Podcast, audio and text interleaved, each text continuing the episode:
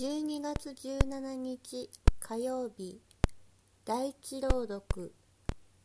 創世記49章1節から2節。8節から10節。創世記その日ヤコブは息子たちを呼び寄せていった。集まりなさい。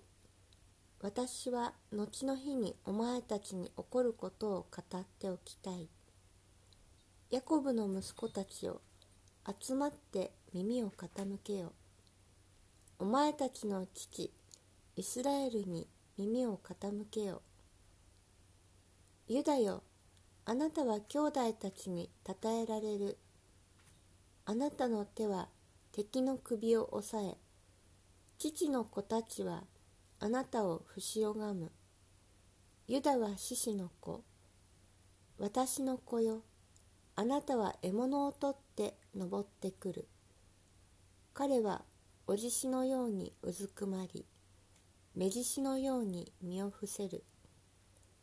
誰がこれを起こすことができようか。王爵はユダから離れず、統治の杖は足の間から離れない。